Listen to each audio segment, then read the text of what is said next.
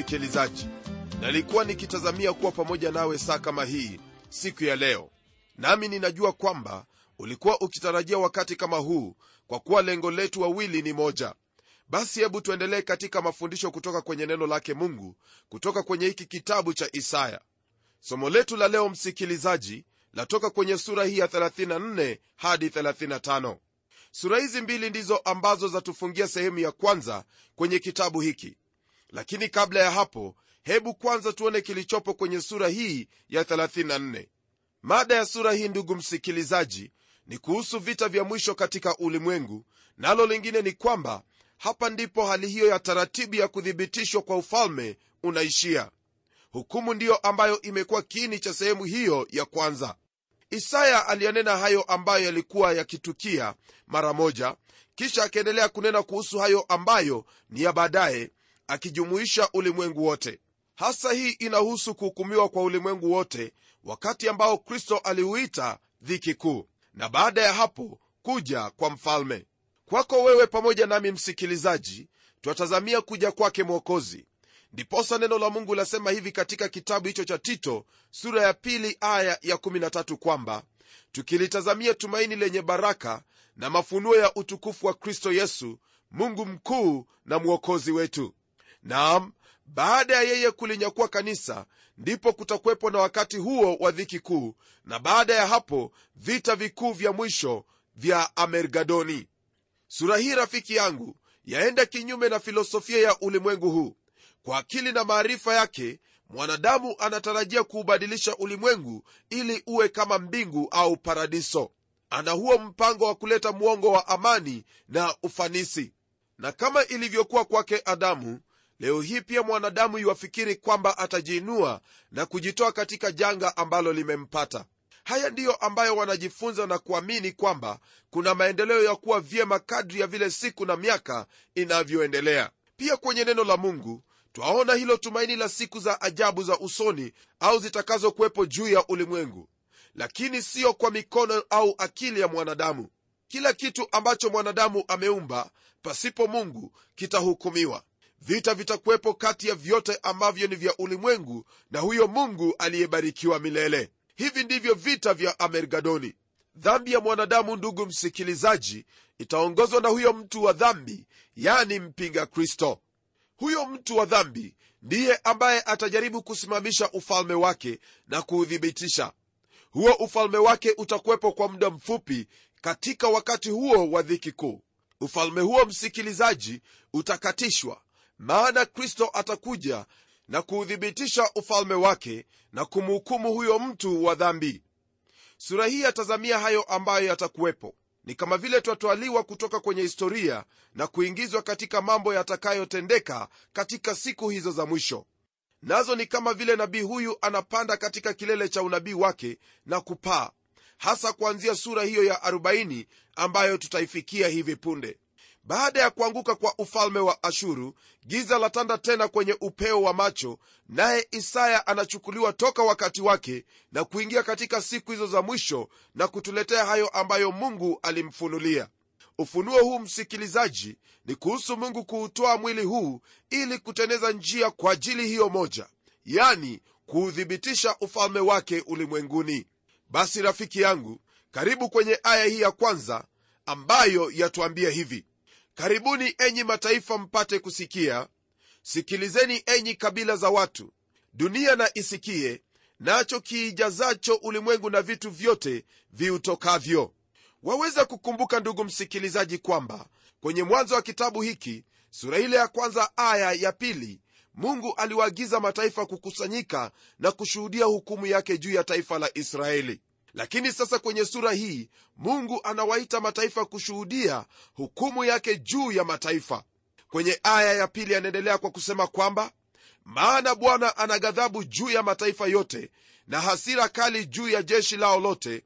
Amewaangamiza kabisa amewatoa waende kuchinjwa. Unapotazama aya hii ndugu msikilizaji kwa umakini wayaona maneno ambayo yana maana ya hukumu. Maneno kama vile ghadhabu hasira na angamiza kati ya mengine. Hukumu ambayo imetangazwa hapa ni juu ya ulimwengu wote. Wakati huo hautakuwa masaibu ya nyumba ya yakobo au israeli tu bali shida hii itakuwa juu ya ulimwengu wote.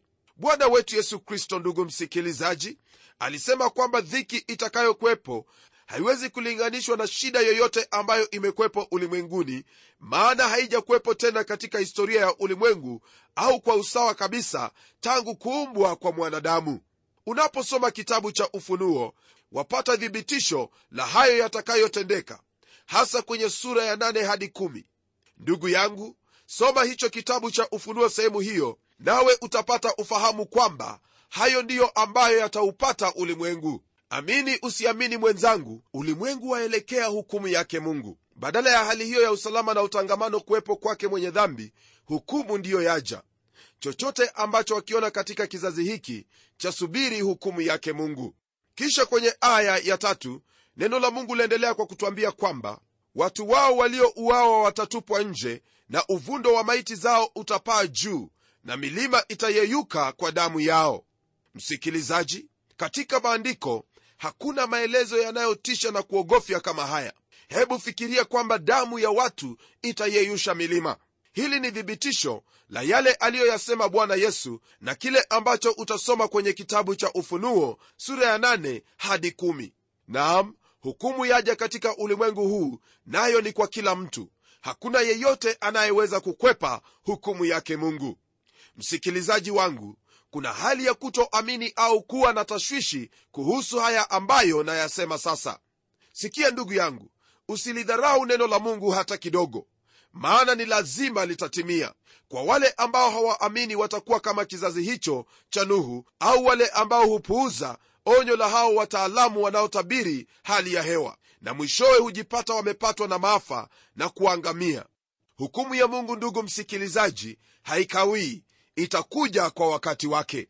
Na hata kama unafikiri kwamba utakuwa tayari umekufa kumbuka kwamba huyo mungu aliyekuumba ana nguvu za kuweza kukufufua na kukuhukumu kwa yale yote ambayo uliyatenda. Kwenye aya ya nne neno la mungu liendelea kwa kutwambia kwamba na jeshi lote la mbinguni litafumuliwa na mbingu zitakunjwa kama karatasi na jeshi lao lote litanyauka kama vile jani la mzabibu linyaukavyo na kupukutika na kama jani la mtini linyaukavyo na kupukutika. Andiko hili lasisitiza kuhusu hukumu hiyo ya mungu ambayo yaja. Na kama vile ndugu msikilizaji unavyoona jani linapoanguka toka kwenye mti hauwezi kulirudisha pale. Hiyo ndiyo hakika ya hukumu yake mungu inayokuja juu ya dunia yote. Msikilizaji kama vile ilivyo umuhimu kuwa na kinga wakati wa dhoruba wahitaji kuwa na kinga wakati wa hukumu yake mungu. Kinga ni yesu kristo hilo ndilo hakikisho la pekee ndugu yangu.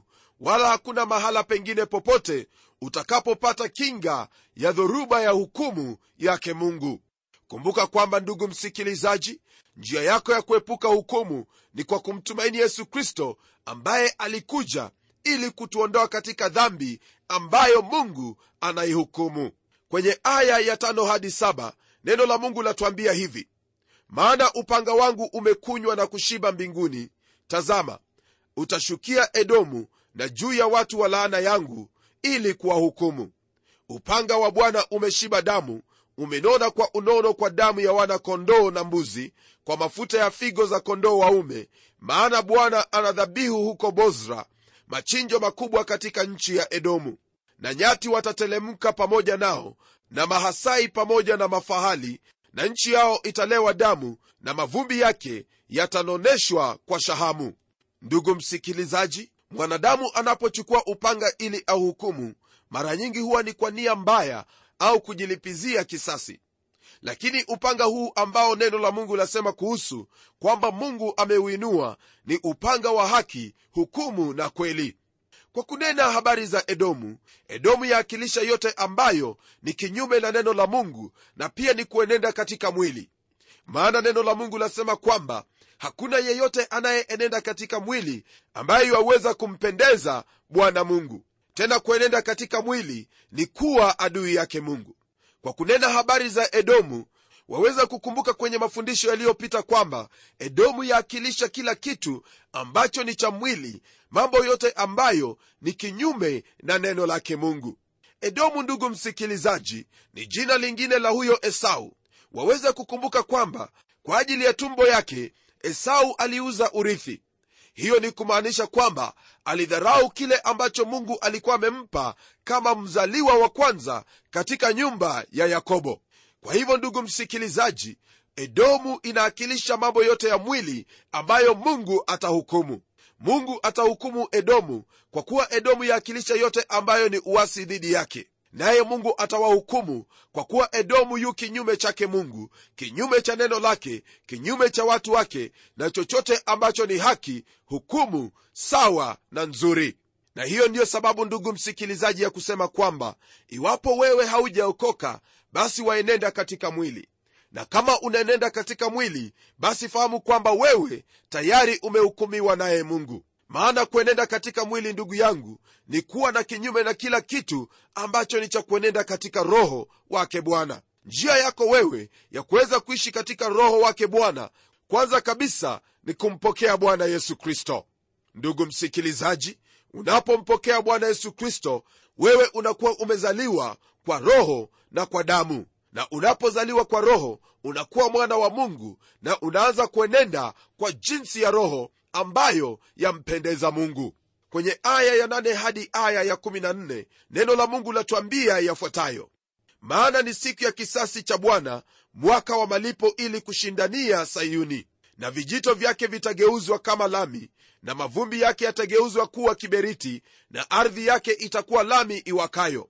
Haitazimwa mchana wala usiku moshi wake utapaa milele.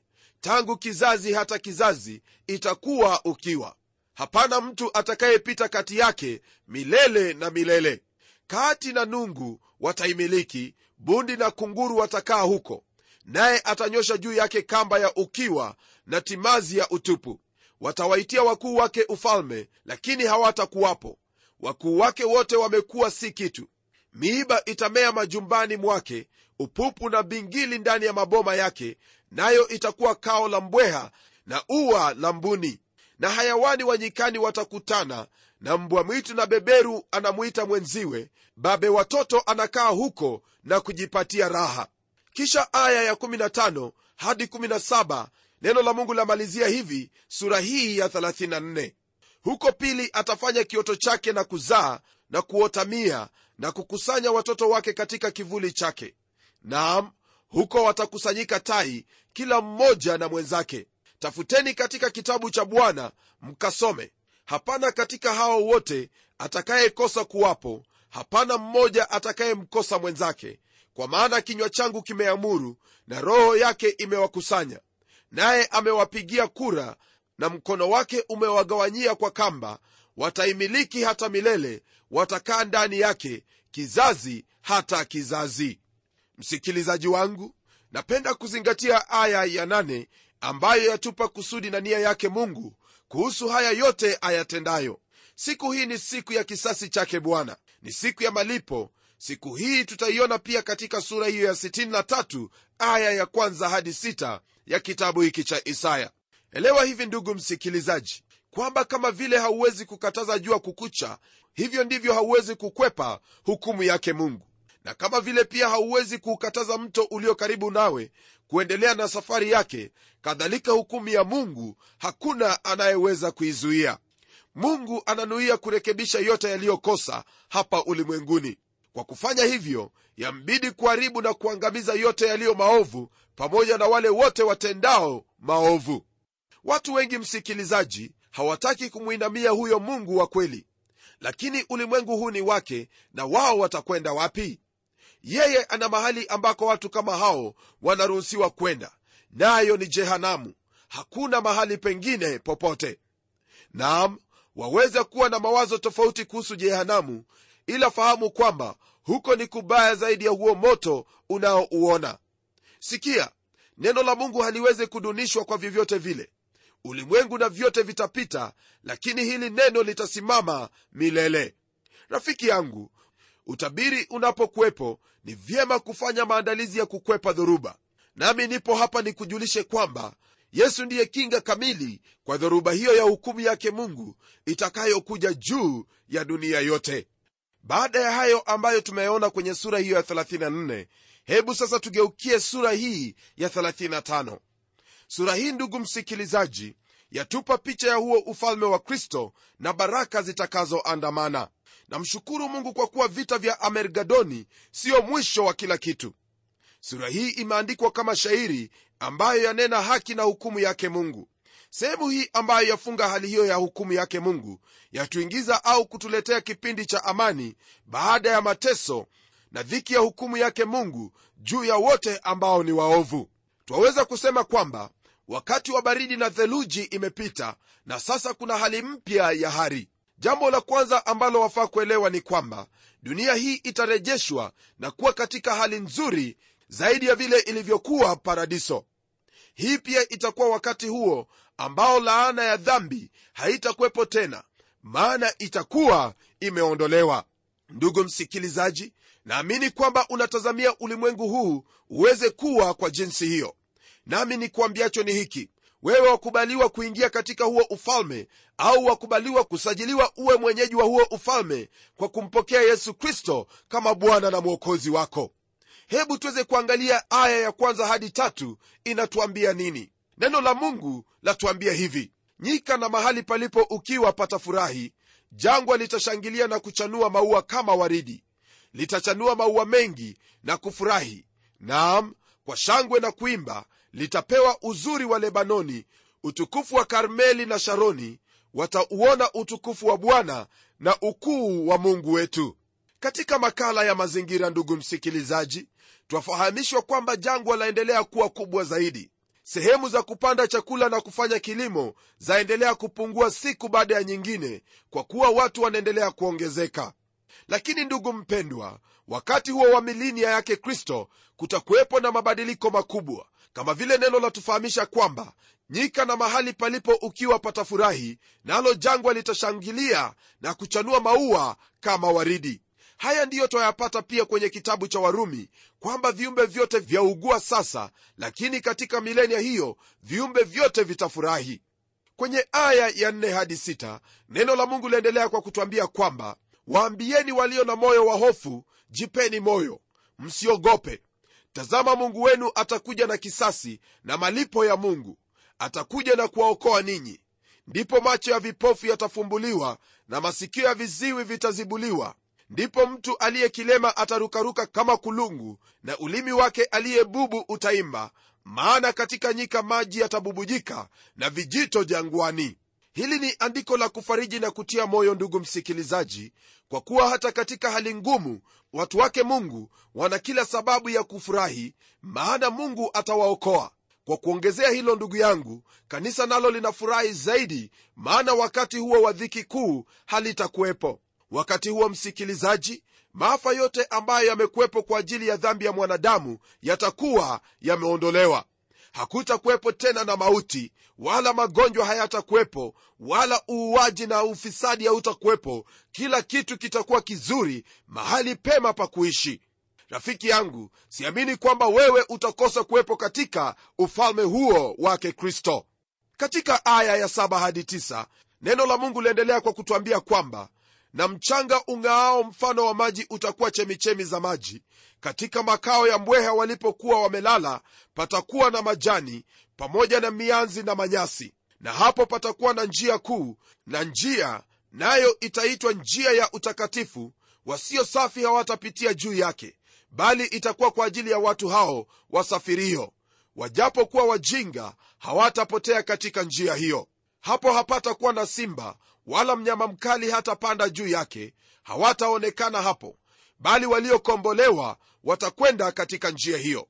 Kisha aya ya kumi ambayo yamalizia sura hii ya 35 yasema kwamba na hao waliokombolewa na bwana watarudi watafika sayuni wakiimba na furaha ya milele itakuwa juu ya vichwa vyao nao watapata kicheko na furaha huzuni na kuugua zitakimbia.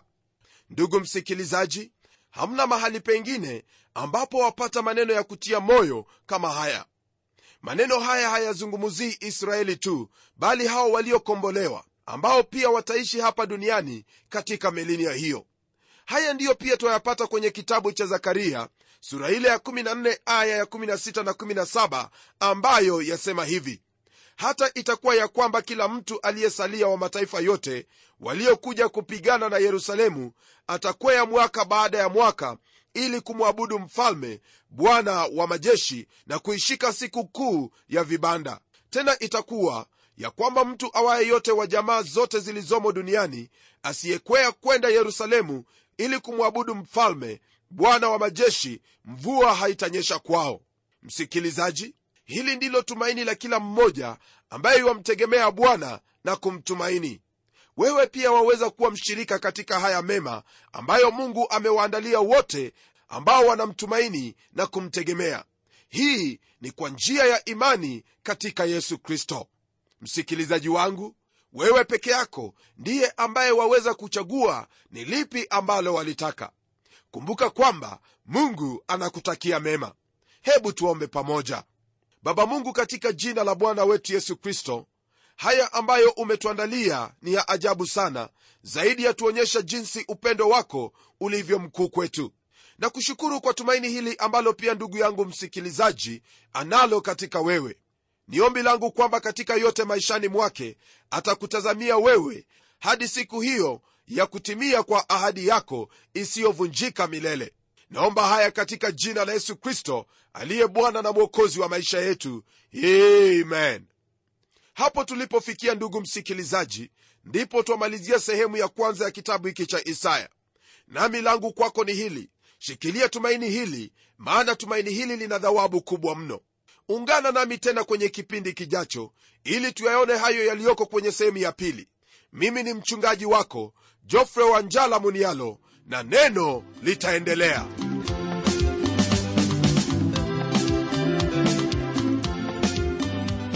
iwapo ungependa kununua kanda ya ujumbe wa leo au kama una swali la kutuuliza tafadhali tuandikie barua ukitumia anwani ifuatayo.